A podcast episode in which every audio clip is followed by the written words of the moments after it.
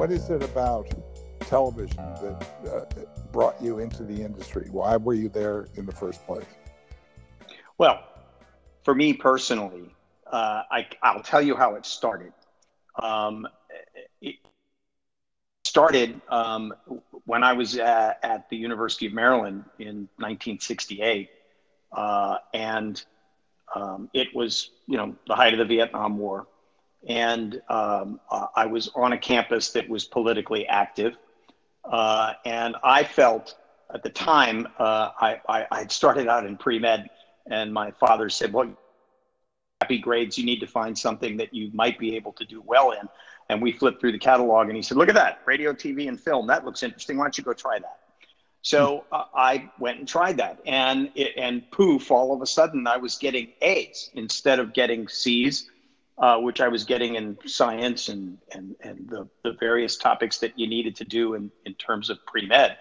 And I found, wow, this is a lot of fun. And the University of Maryland at the time, even in 1968, had a television studio with cameras, with a control room um, that we had the opportunity to go and play with.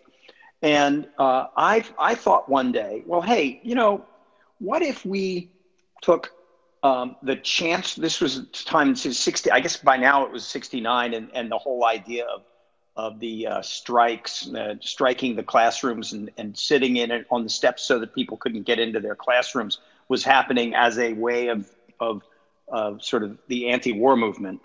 Uh, and I said, why don't why don't I bring the chancellor of the school together on the internal television system, which we had at the University of Maryland.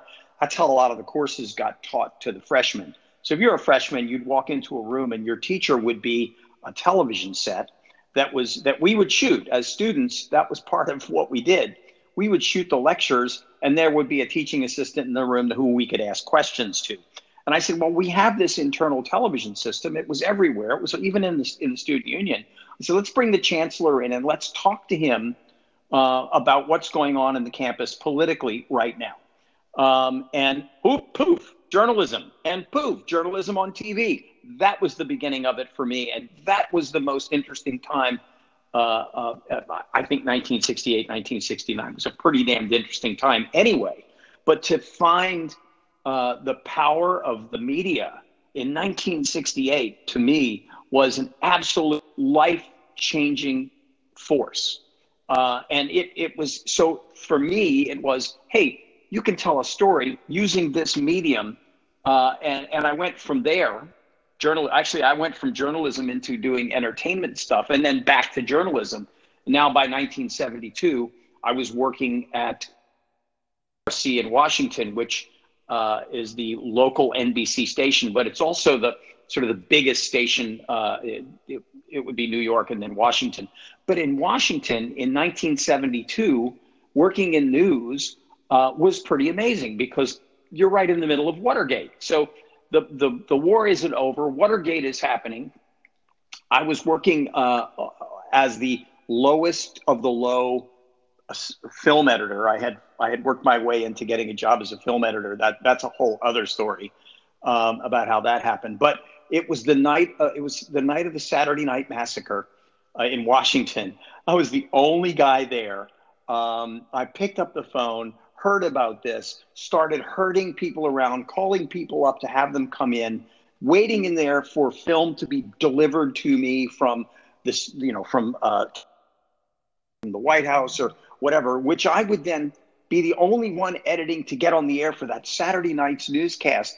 And it was just, it was magical. It was, it was this incredible moment, you know, uh, and that those sort of those two things were were what got me into the world of news and news content and news creation and news coverage and news distribution. All of that stuff and those two examples um, sort of fixated in my mind that this is this is what I want to do, and I went ahead and did that uh, in the news world uh, until 1991. Okay, so uh, let's jump uh, across the chasm from, uh, I guess you'd call it analog, to what happened uh, that led to the streaming revolution. Where are we? Okay, so uh, this is an interesting uh, story, and it, it has a lot to do with the world of uh, of NBC in the uh, early '90s. Um, Bob Wright, who was then the chairman of NBC, had uh, decided that he wanted to pull every leader in the company. So by now, I was an executive at NBC. I'd worked my way up over the years into into an executive position. Uh, he decided that he wanted to bring all of the executives together in Pasadena, out in California, um, in at a hotel, and close the doors, lock them. Where and and his message was, okay, people, there's this thing called digital. We need to be at the forefront of this thing called digital.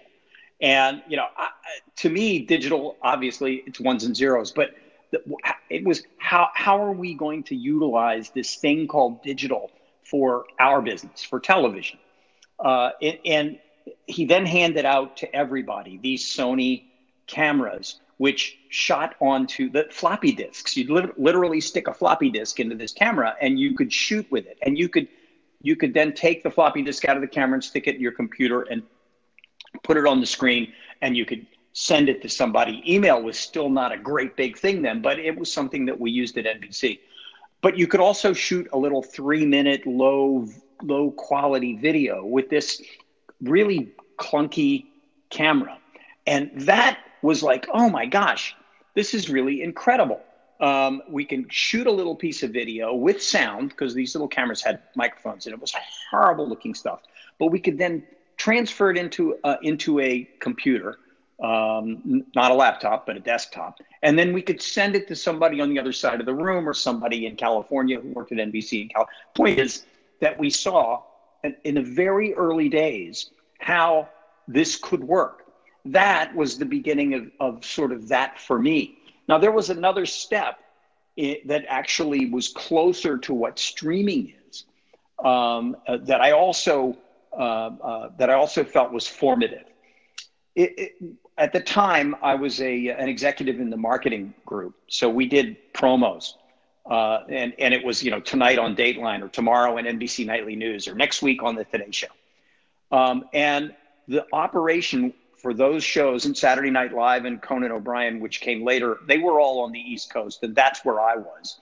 But the people who ran the department, so the president of the group and the chief marketing officer, I was an EVP by or senior VP by then they were on the West Coast. And so we had to buy satellite time every day uh, to feed our spots, the promos that we created, to the West Coast to be approved by the West Coast before they went on the air.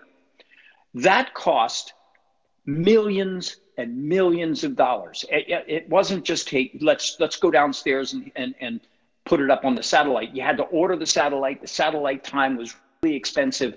Um, you had to wait until your window came up. You, you fed it out there. Somebody recorded it on the West Coast, then carried it to the offices of the executives who would then look at it and approve it or change it. And then we would have to reorder sometimes the satellite later in the day, in the day because they had changed the, the promos that we made.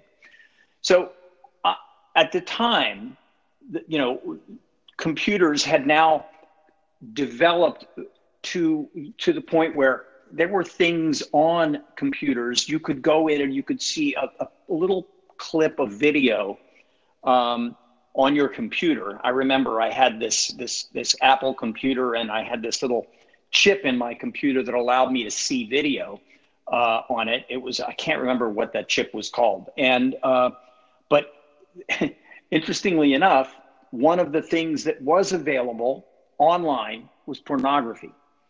And I went to the West Coast and I said to the guys on the West Coast, I said, well, you know what? If, if you can watch pornography uh, on your computer, why can't you watch promos on your computer? Why, why can't we create a, uh, something that allows us to, to take this videotape, because we were still cutting on videotape, transfer it, uh, and then send it, you know, allow you to then dial into it, look at and look at it on your computer. It's still, it was, it was dial up too. Um, and uh, and they all they all the two of them that ran the department said, "Well, see see what you can do with that." And so I went to the IT department because IT was starting to grow big, especially after the chairman had said, "Let's get into digital." Everything exploded. But they still hadn't gotten the idea down that you could take a piece of videotape, transfer it to a digital file, and then allow people to dial in and see that file. Um, so we were working on that. It took about six months for us to get to the point where you could put up a, it was like a little bigger than a postage stamp on a full screen cathode ray screen on your lap on your desktop. Um, and the IT, the head of IT, who I had gone around to do this project with the okay of my bosses, was so angry that I had gone around him. He went to the bosses and said, We have to shut this rogue Radis project down now. Um, interestingly enough, that was the day that it worked for the first time.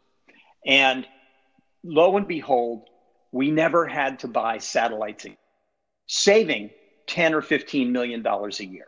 Um, the next step from that, by the way, was uh, to be able to send it to a cell phone. Because at the time, the only cell phone that would take video that would then let you see it was a, a, a Samsung. I think it was a Samsung. It was called a Blackjack. It looked like a. Uh, uh, it looked like some version of the.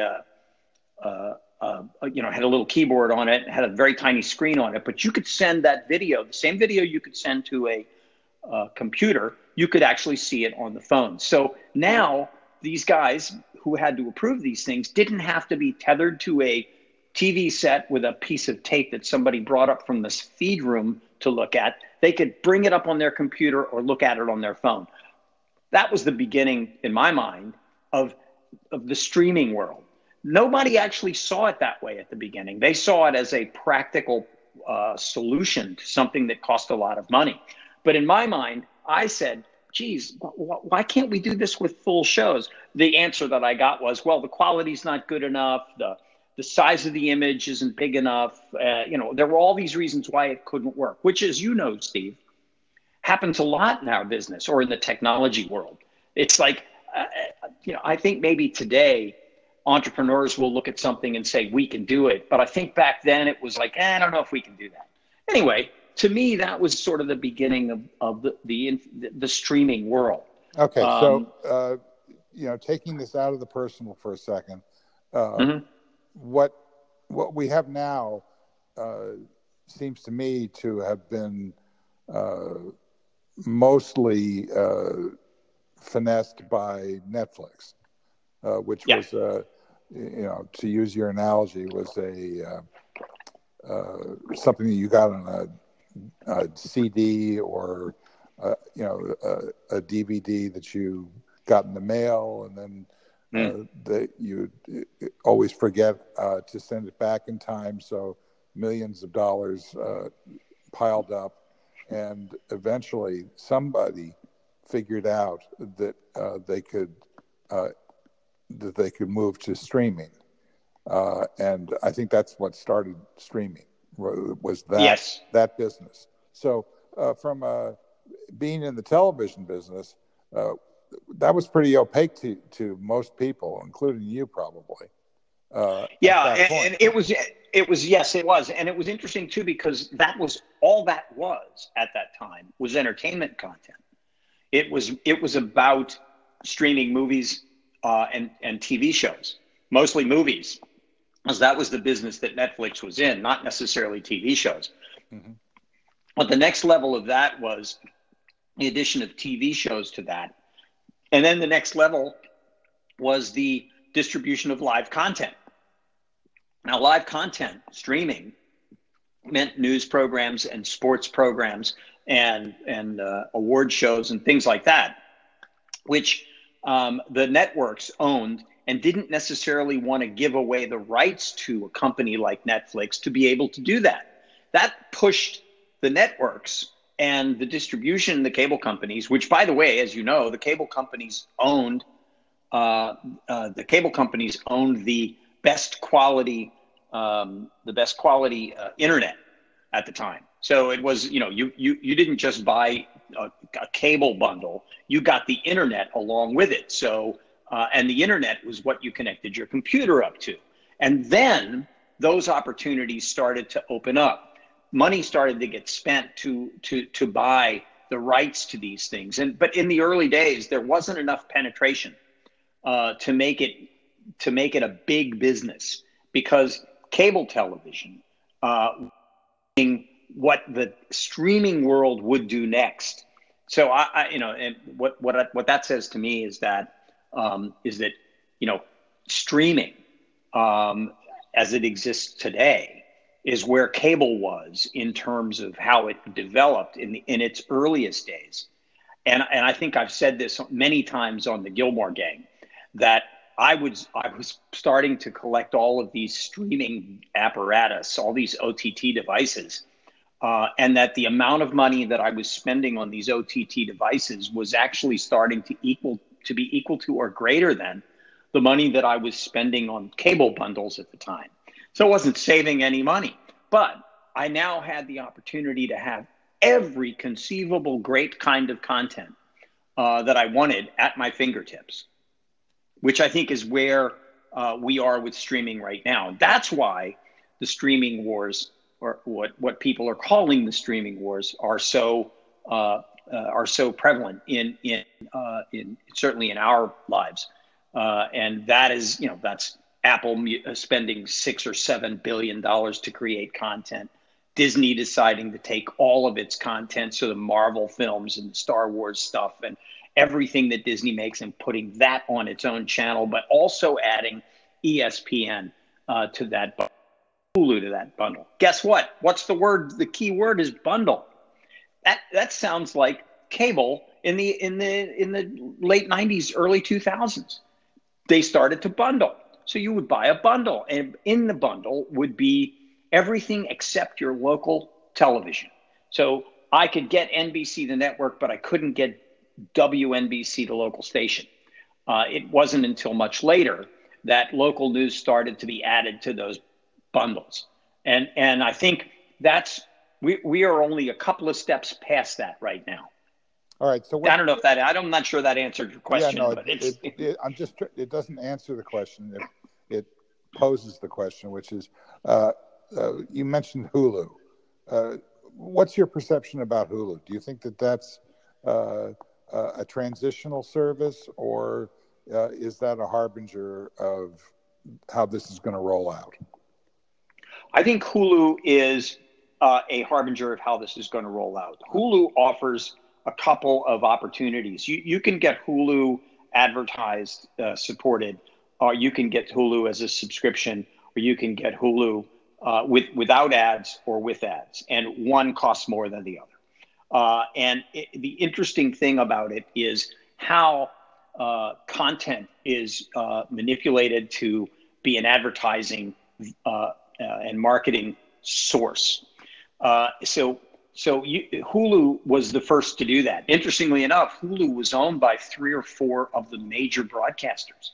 Uh, so Disney had a piece of Hulu, and NBC had a piece of Hulu, and Fox had a piece of Hulu because they saw it as a, as a competitor to Netflix. Now, it wasn't until you know Netflix is huge, but Hulu has has been jumping by leaps and bounds, and now there's this really new thing uh, where there's a, there's an entire business out there that is has figured out how to digitally encode advertisers' products into content that has been previously shot and recorded for distribution. So you could see somebody sitting at a bar in a restaurant and then poof, put up a bottle of Heineken next to them and the label is looking at you. There's a, a new way of, of adding an advertiser message into content it's not a mistake. It's not a it's it's not a mistake that when a car pulls up in in a shot and it stops right in front of you and the big Ford logo is in the center of it. That's not a mistake. Um, and it's it's um, uh, you know that that's that is how Hulu started to be thinking about how it wanted to do what it was going to do, um, and that is uh, product integration, uh, and that's not new. Product integration is not new um, you know, it, we we thought about that, did that. Let's back in the early days when the when I mean really early days of television, black and white news. The the uh, John Cameron Swayze's newscast was sponsored by Camel cigarettes, which by the way, nine out of ten doctors were in favor of at the time.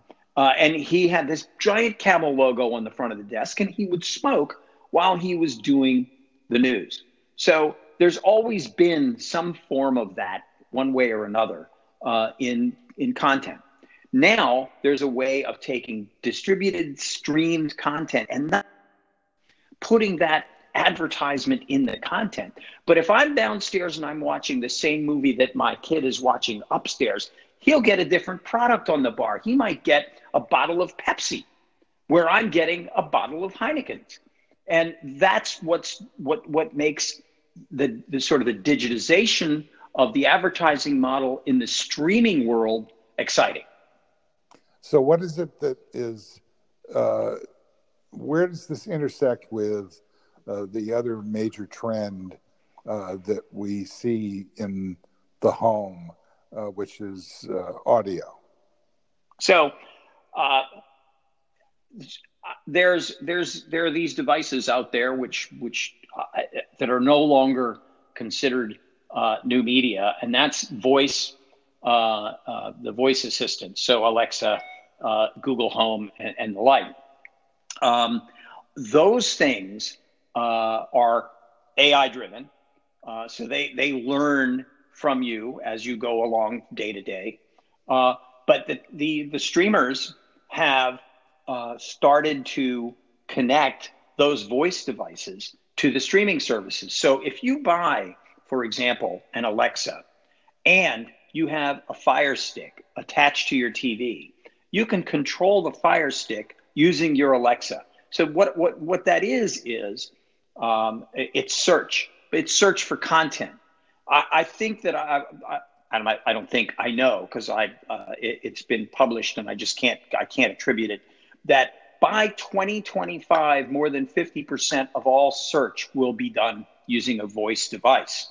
So I, just think that if you know here we are in the early days and voice is is controlling um, uh, the, the search on, on your content device, the Fire Stick and the Alexa, um, that not only will it do that, but it's also doing other things like it's it's controlling the lights in your house and the electricity. Uh, it's controlling the the heater. It's controlling the.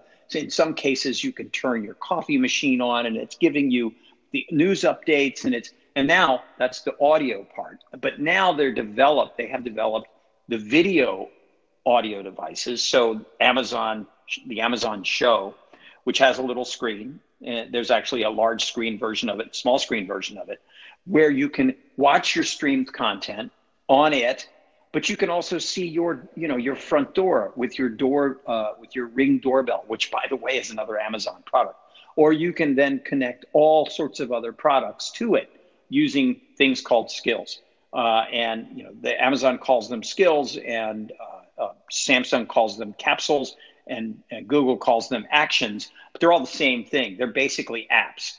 Um, now, they've fallen into kind of the same trap as as apps on your phone, and that is there's a hundred million of them, and only five of them are getting used regularly. That's that's just the world that we live in.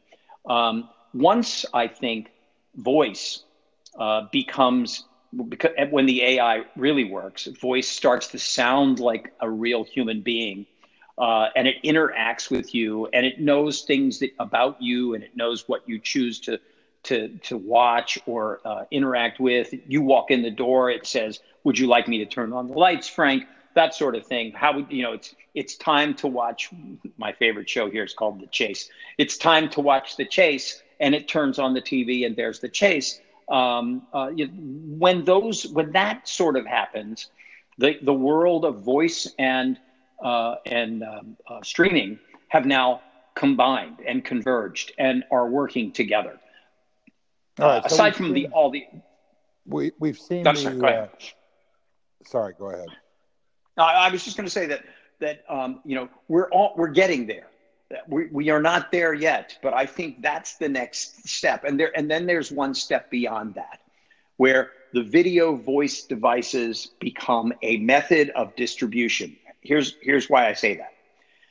When cable was big in the early days, us, when the sales guys could sell to 80 million households, that was a huge number. 80 million households. USA is in 80 million homes. Oh, granted, only maybe 2 million ever watched a USA show at any given time. That made it a hit, but there were 80 million possible views of that. Voice today is in over 100 million homes. There's more than, I think it's two devices in every four households in America. The, the numbers are astounding. So that says to me that the industry is going to see this as an as a huge opportunity, um, and and that is sort of next level, next gen cable, uh, because it becomes now a voice driven, AI operated method of distribution and communication. All right, let's not uh, get too far out in the future when uh, we're barely understanding how we got to where we are right now. Uh, so uh. I want to go back to the uh, intersection of streaming uh, and its impact on uh, the television industry and also, parenthetically, the news industry. Well, so I, will tell you what, what I think. I, I, I think that uh, it, there's a good side and a bad side to it for news. But first of all, let's talk about it as a uh, as a, as an important method of distribution. Um, more people have uh, uh some connection to the internet these days than ever before, um, and allowing this. this now I'm thinking about the, those days when we started to create that the the the the approval process for the promos. It, it's it's easy. Everyone's got a phone. Everyone's got a laptop you can pick it up anywhere you are, anytime you're somewhere, and you can watch your your favorite shows. Or you get a notification, which I think are absolutely key to the way that streaming and digital content distribution will work in the future, if not right now. You'll get a notification. CBS is doing this, and it's fabulous, uh, telling you right now uh, the president is speaking at the G7 uh, and you just touch that uh, notification, it takes you immediately to that live stream. That is critically important to our to, to where we are today in distribution of content. That's the good side. Um, now, here's the bad side. The bad side is, uh, and this is something that we learned in the early days of cable in the news business, uh, and now I'm talking specifically about news, um, is that once you had to fill the time once you had to force the correspondents in the field and the news organizations to immediately jump on something and put it out there and make it live or without any context, uh, which which meant that the reporters, for example, didn't have the time to go out and and make the phone calls or do the uh, the background research or or the time that it took back, basically back when there were newspapers that were successful to to tell a story in context now it's get it on the air because first is much more important than better. That's a problem for me. Uh, and that just may, may be because I'm, I'm, you know, an older person doing this for a living. Uh, and I find that to be, um, I think there are ways around that. Um, uh, but I don't think they've been discovered yet. I'm not sure I understand what the problem is. That, that it's, it's the, the speed with which things happen in the streaming world in the news game um, is keeping context from being uh, uh, developed and then reported because you have to get the story out there live you have to do it immediately and there isn't enough time for the people in the editorial side to oversee it before it goes out but there's there's uh, another factor. there's another factor there which is that uh, the fragmentation of the audiences uh, means that uh, the credibility of the different platforms, networks, uh, has been eroded to the point where uh, why would I listen to what your opinion, you platform A, why would that be any more relevant to uh, what's going on or what I need to do to use this information in order to uh, keep my family safe. Uh, you know, there's there's no well, there's no uh, voice of God. There's no. Uh, but you you made that's a good point though. that, that's a good point on the one hand when it's a pragmatic use of it. keep my family safe. What's the weather outside?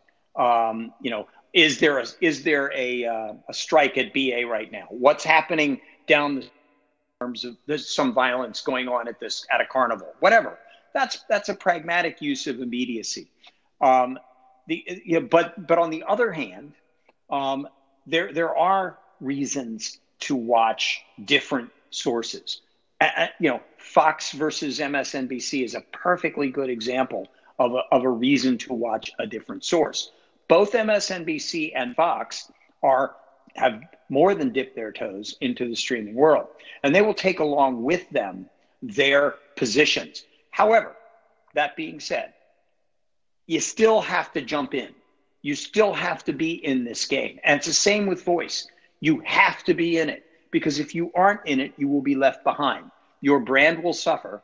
And that's something that all of these companies that are responsible for streaming, all of them, every single one of them, they have one thing in common, one thing, and that is to generate revenue, whether it's a profit or not it's to generate revenue. I mean, I, I actually wonder, um, you know, how, uh, uh, you know, Apple is going to make a profit early on uh, with its uh, with its huge budgets for content creation. Nobody has actually seen yet. there's a couple of things that they're talking about uh, coming out, by the way, on Apple that that I've that I've gone, oh man, I really want to see that.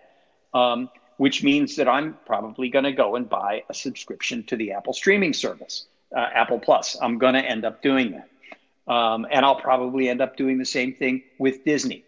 Um, and Apple Plus is probably going to have some kind of news operation as well. Uh, Disney automatically has a news operation, and that's called uh, ABC. And uh, Comcast has a has a news operation, and that's NBC.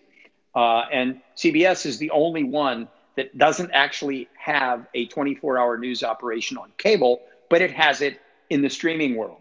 So now there are all of these things that you need to go out and get in order to, uh, you know, look, the CBS one is completely free, by the way, which I think is great. I think all of these, however, are going to require some level of advertiser support to, to actually survive. And I don't think all of them are going to survive, by the way. I think a lot of them are going to get eaten up by the others, and then they, they will become even bigger bundles. There'll be fewer of them.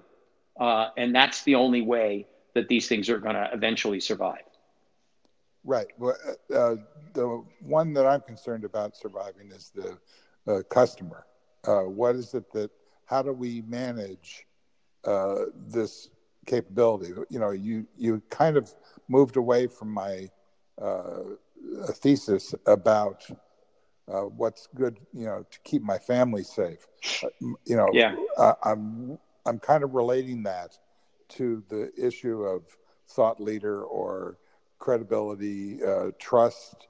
Uh, many of the issues that are evolving or becoming paramount is re- related to social media.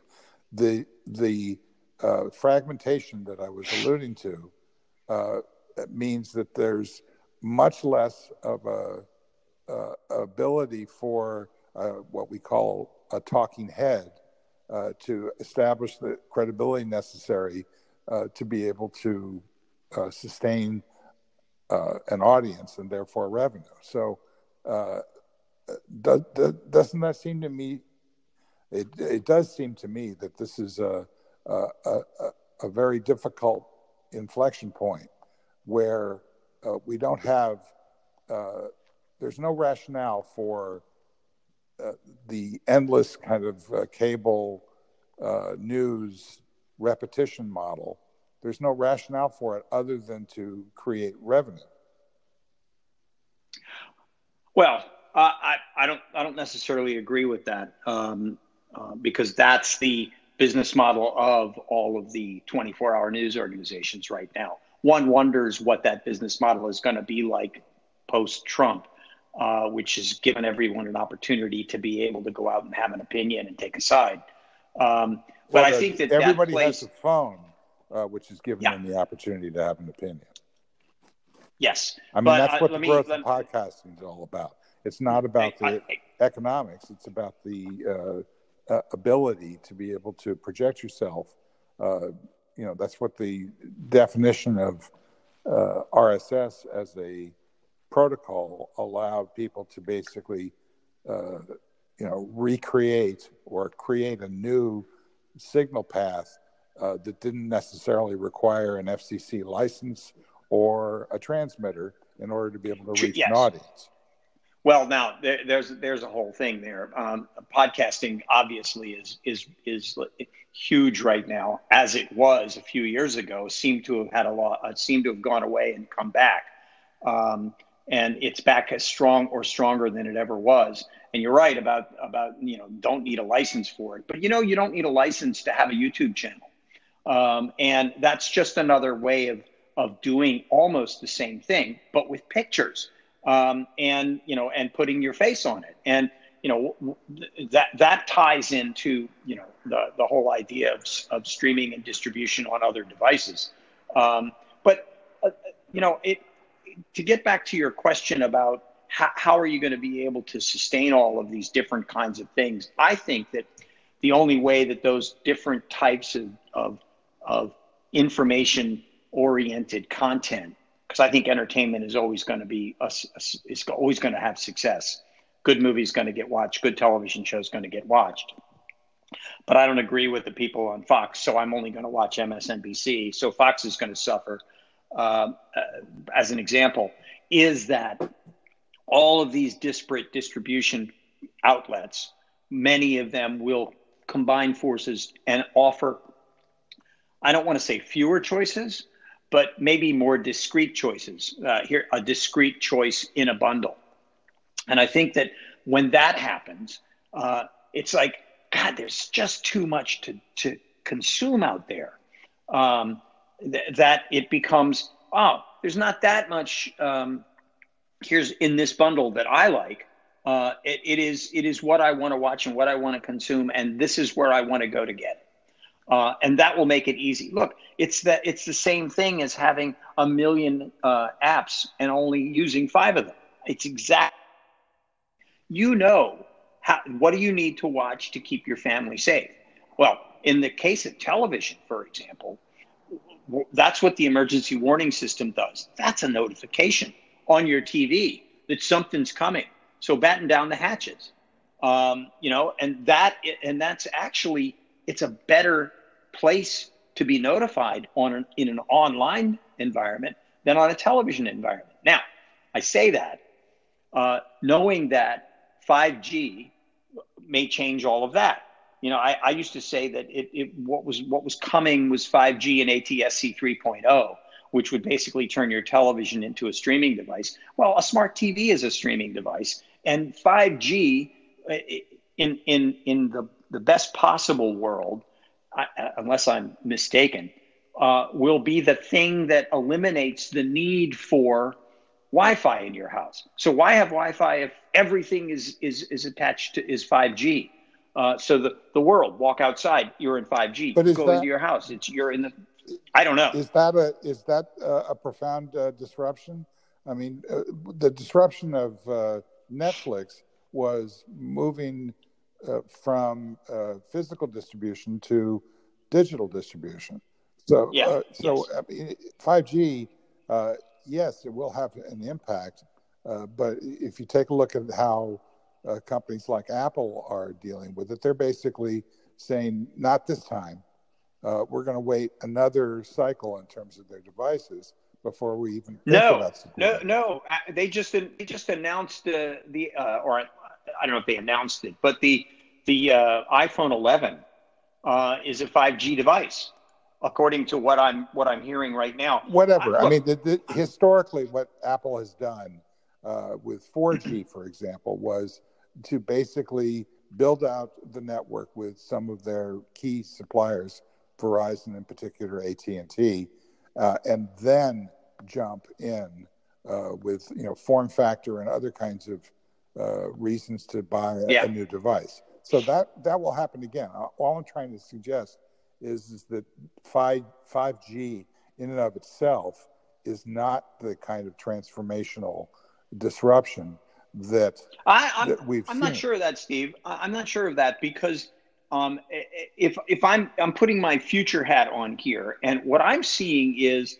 5G is just the first step to completely eliminating the cable. Okay, but that, I'm saying take, is, that, take off take off the future hat. Uh, again, yeah. let's stay in the near present, which is where uh, uh we're trying to understand what's actually happening right now. There's uh, this huge disruption uh, that we refer to as Netflix has caused uh, this uh, merger and acquisition uh, craze that's going on and yeah. the consolidation of, the, the of the media business. Streaming wars. Hmm. Right. So, what I'm saying yeah. is that from a consumer perspective, we're out here at the edge of what is going to be possible in terms of the subscription bundle. You know, we're already feeling the pinch. It's all, we already have too many channels and not enough uh, dollars uh, to be able to consume the amount of uh, uh content that's already available. So we're we've got a problem. And what's that? But I'll, I'll tell you, I'll tell you, I'll, I'll tell you what the solution is in my mind. The solution is going to be um, the, uh, the, the way that you get to that content. So uh, here's an example. So every night I go on my phone. It's it's late. I want to watch, you know, what some show that I've some series that I've been binging. And I would say almost 99% of the time I can't remember which service that show that I'm watching is on because I'm i am invariably watching three different ones on three different services. Now, the the the secret sauce will be, uh, and and some companies are already doing this. TiVo actually did this in the early days, and Comcast is is has a system that's starting to do this, uh, and that is that you will find the content that you want, and you don't care where it's coming from. You don't care that it's on Netflix. You don't care that it's on Amazon. You don't care that it's on Hulu. But you'll say, "Show me Handmaid's Tale," and it will come up, and you're and you will be automatically billed uh, to whichever service. But it'll all be seamless, and you'll do that, by the way, using your voice. So I will say, I want to watch uh, The Magicians. I'm not going to say I want to watch The Magicians on. I remember if it's on Netflix or or it's on. Uh, uh, uh I watch Sky, the Sky Now service uh, is another one that I have here. BBC Online, ITN Online, Amazon Online, Netflix Online, all of these things. I don't care where it comes from. I just know that that's what I want to watch. And when I can do that, um, it, it will be a lifesaver. And to me, that will be transformative. And that will be that coupled with 5G when it starts to work will be the next level of all of this. And it won't, people will be looking back and going and saying, oh man, do you remember when net? Uh, nah. I, and then 10 years after that, nobody's going to even remember because it won't matter. That's where I think we're headed. And I think we're already on the edge of that. Yeah, I, I think that's already uh, ex- exists. And what I'm trying to get to is not trying to project what's going to happen in two years or five years, because I, I think those projections are ridiculous uh, just on their face. It's going to be what's going to happen in two months. And, uh, you know, what is the next uh, intersection of people's ability to be able to, uh, as you're suggesting, uh, avoid uh, the the TV guide went away when TV went away, and it was replaced by uh, what you're suggesting, and I agree with you, is uh, a voice interface. If if I well, you know, the, the but there was a step between that. But I'm there was a step today. between that. It was the yeah, no, I, I understand. I use so it's the next generation search. of elect. I don't use search. I use voice. That's how I get to, to search. Either I ask somebody who knows better than I do what mm. what to look for, or I ask uh, Siri, you know, who is the you know blank how old is so and so whatever the question is uh, and i don't type out the search. I just wait. And when the service is uh, immature which siri certainly is uh, often I will get a, a, bad answer, and I therefore train myself to avoid certain kinds of questions. What I'm really being trained by is uh, the device. That's right. Yeah. Well, uh, and interestingly enough, the, the, Siri, Siri is of the three uh, or four of the major devices actually the one that is the the least um, uh, the least good of all of them, based on on the research uh, that I've read, um, and uh, it, they have a they have a ways to go. But I guarantee you that that, that Siri could. I think I think voice is the answer here.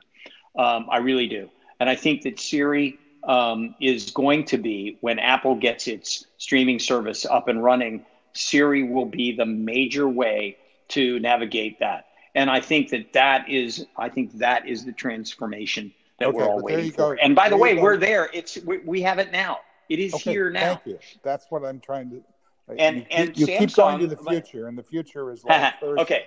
So, so there's two places right now. Um, Samsung, for as long as they've had a smart TV, have have allowed you to, to to speak to the one of their specialized remotes and say to the remote what you want the TV to do it, it doesn't always work. It was a little kludgy, but it, it, it, it's, it was there.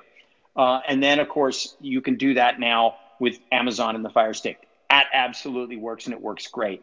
Um, it just requires that you leave the environment that you are normally in to go to the Amazon environment, and now you can you can navigate inside the Amazon environment. It's here. It's now. It just needs to be broader and that that's that's next step. I, I think that that's um, yeah uh, that that's again, really the important. Again, I, I keep having to you know suppress your desire to talk about Thursday, two weeks from today. it's today. Well, now you said two weeks. Uh, you were saying today. what's happening in the next month. I just gave you. It's today. Frank, it is I use, absolutely I today. use Apple it's TV. I use the, the, you know the Comcast uh, remote. I use wh- whichever remote allows me to be able to say something and have it give me uh, the program is the. And how many remotes is that? Uh, at the moment, it's several. At, uh, but it, okay. so uh, my response as a customer is to move to the device which gives me the most success in the shorter period of time. So I use yeah. Apple TV a lot, even though the remote is uh, horrible. Uh, and uh, I use Comcast Remote because they're bundling uh, some of the major streaming services like Prime Video and Netflix. So I can reach those shows without having to go to a separate network, at least conceptually. So this uh, image you have right now, Hulu is on a, it's on bundled on Apple TV. Uh, it'll be nice when it's bundled in uh, either everything goes to Apple TV uh, through uh, you know uh, deals, distribution deals, bundling, or well, uh, or or there's some other. You think it might be, from what you're telling me, uh, you think it might be Amazon. I'm not so sure. Well, maybe, but maybe. I, I actually, you know, you you you you are you're saying exactly uh, the right thing there. It, it, but in in a to me, uh, you've got so many options that you want to go to. None of not all of which are available in any one place. So uh, you know, as as we've said, Disney will have Hulu and ESPN and Disney, which includes Marvel and and Star Wars and blah blah blah, right? But um, Amazon uh, has Netflix. You can actually get Netflix uh, off of the Amazon device. So you can get Amazon Prime Video and Netflix off of one device. But um, I have to download other apps into some other uh, environment, uh, like Sky, the Sky app. I download that, or I use a Sky OTT device.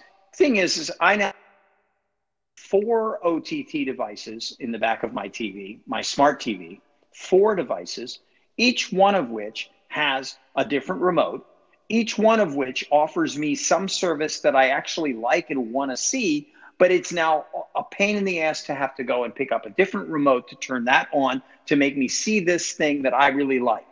So I watch it for an hour and I turn it off and forget that that's where I left it. And I think, oh, I can just pick this remote up and change it. No, I can't. It becomes complicated. The only way all of this is going to succeed is when it's not complicated and when it's and when it's done in such a way that it's second nature to anyone. Show me this show. Yeah, and that's going to happen. And in the meantime, yeah. it mostly is happening. So the question It's happening. So if we have if we're forced to have to talk about the near future, uh, what is it that's going to uh, shake out in terms of the success of these new uh, bundles? You've talked about Apple TV Plus. You've talked about uh, yep. Uh, Disney Plus. You've talked about uh, Amazon and whatever they call it. Uh, which of these Prime Video? Yeah, uh, which of these are you going to invest in, and how how long is it going to be before uh, basically you drop off of these uh, different uh, networks because you just don't have time to be able to consume the uh, the product that's already available? Or or or you're you're spending too much to be on all the different services. Yes, one or the other. I, will I'll tell you um, uh, my my answer to that um, is whoever has the best stuff, uh, who, the the the best storytelling, the best content, um, the most the, the most compelling content, the most whether that content right. is news, here's, sports, here's or entertainment. Where we, here's where we you know the best you know, only the best people. Who was it who said that? Uh, you know, good luck with uh, what's best. Uh, if you don't, yeah. if you don't have uh, thought leaders, if you don't have uh, credible sources for recommendations, uh, trustworthy recommendations, then there will be no best because yeah. nobody will understand what the choices are. So how how do you uh, in a world of uh, digital fragmentation, how do you establish the new Walter Cronkites, the new uh, uh Ellens, the new uh, thought leaders that really change and shape, uh, you know, life across both news and entertainment? So I, I think that that's going to be some combination of great produced content and social media uh, which, by the way, is voice, word of mouth, even though it's it's it's not necessarily voice. Um, that will allow people to find out what it is they're interested in and what's out there and what's coming. Uh, so I think that it's it's a combination of all of these things, which, by the way, are all digital, um, and just word of mouth. People are going to hear that oh my god you need to see this new hobbs and shaw movie with the rock and jason statham because it's just so action packed honestly I, I, and how did i find out about that? By seeing a trailer on youtube uh, because i just happened to be fl- flipping through movie trailers on youtube one day saw that trailer and went oh that's one i've got to go see. And that by the way couldn't see it anywhere else other than on uh, in a movie theater. Eventually, I, I'm not saying that movie theaters are going to be outdated. I think the movie theater experience is really important. But I think that a lot of people physically don't want to get up and go to a movie theater and sit in a theater for two hours. Um, and that's where this the streaming of higher end content is going to become sort of the place to go. People will gather, by the way, they'll gather around their TV, the Cool Fire, or whatever that device is, to watch high quality streamed content that you would not have been able to get on regular TV because of the cost of the distribution fees and carrier options. So I, I think that um, it's this honestly, Steve, we could go back and forth on this all night long, uh, and and it would be a great and interesting conversation. I, I really don't have the answer yet. I don't know who has the answer yet. Everyone's trying to find the answer now. That's why there are streaming wars.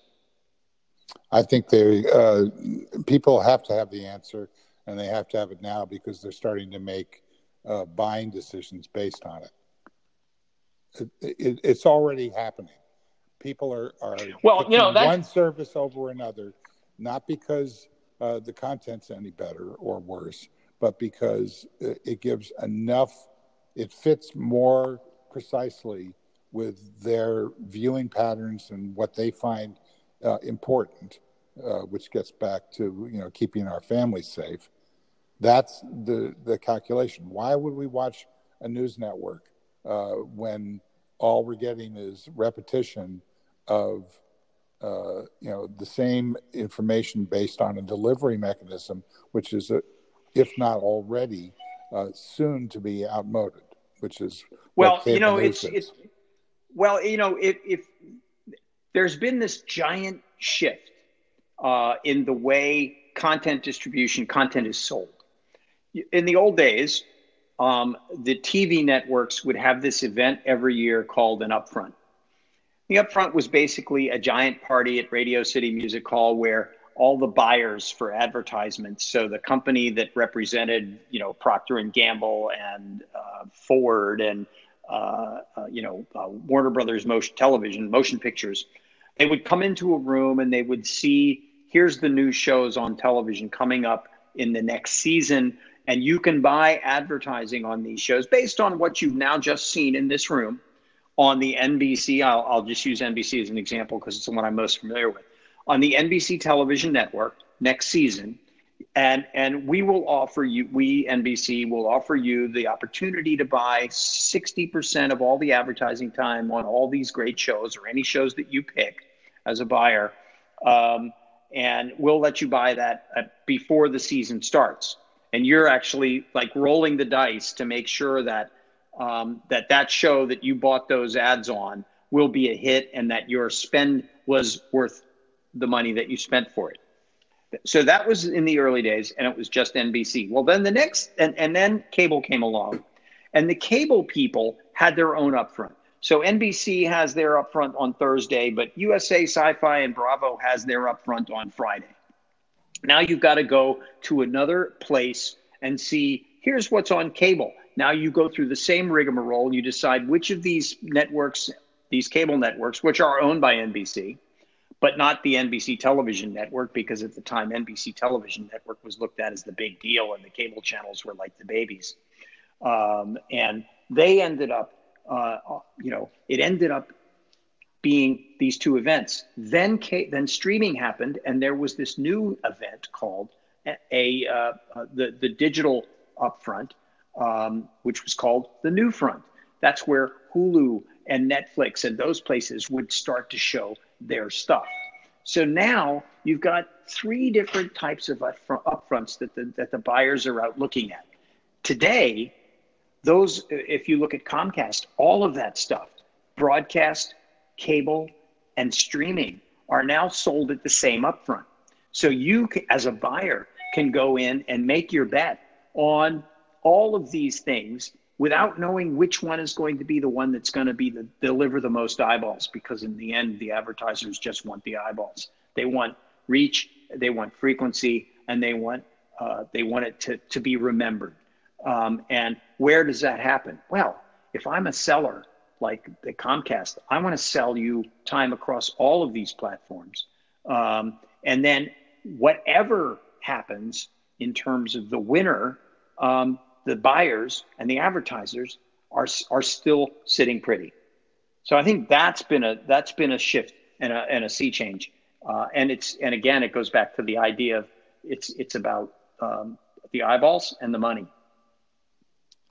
Okay, so the, the money will dictate where where uh, where this this will the money is going to end up being one of the biggest dictators of where this is going to uh, pan out. So, uh, just to summarize, uh, what I hear you saying, uh, and I agree with it, is that the things that will uh, rise to the surface and, and become and scale, such as Netflix, uh, such as audio uh, as a search uh, input, uh, such as uh, the intelligent personalized bundle, which you, you described, where you're upstairs and you get one pitch and your kids downstairs get another pitch. those things will provide a, data layer that will essentially become the inputs for the news fronts for the new upfront and and yes. and thereby will uh, fund uh, the content uh, that's available uh, over these large companies that are uh, basically consolidating. The, the, short answer is yes. You're absolutely right. But you you actually brought up one other and uh, final point, if if you don't mind, and that is the accumulation of the data which was never available on television. You, you didn't really know uh, beyond, uh, for example, the Nielsen's, uh, which in the beginning were actually done by Pete by a thousand people in the entire world of people who watch television. A thousand people got a diary and wrote down every day for a, a week or two or three or four, whatever it was, what they watched, when they watched it, that was the only way you got that data. Now, fast forward to right now, and everything is a data point. So I can immediately know who, when, where, what, maybe not why, um, but add the voice layer to it, and I may figure out why. Um, and it'll be the, that'll be the way that it will determine which things are resonating, then that money, more money will get spent in those areas that are resonating more. Uh, then that will sort of bubble up to the top. Um, and so the answer to your question is yes, and then lay on the whole idea of, of data being the research tool, which is now more fulsome than it ever has been before.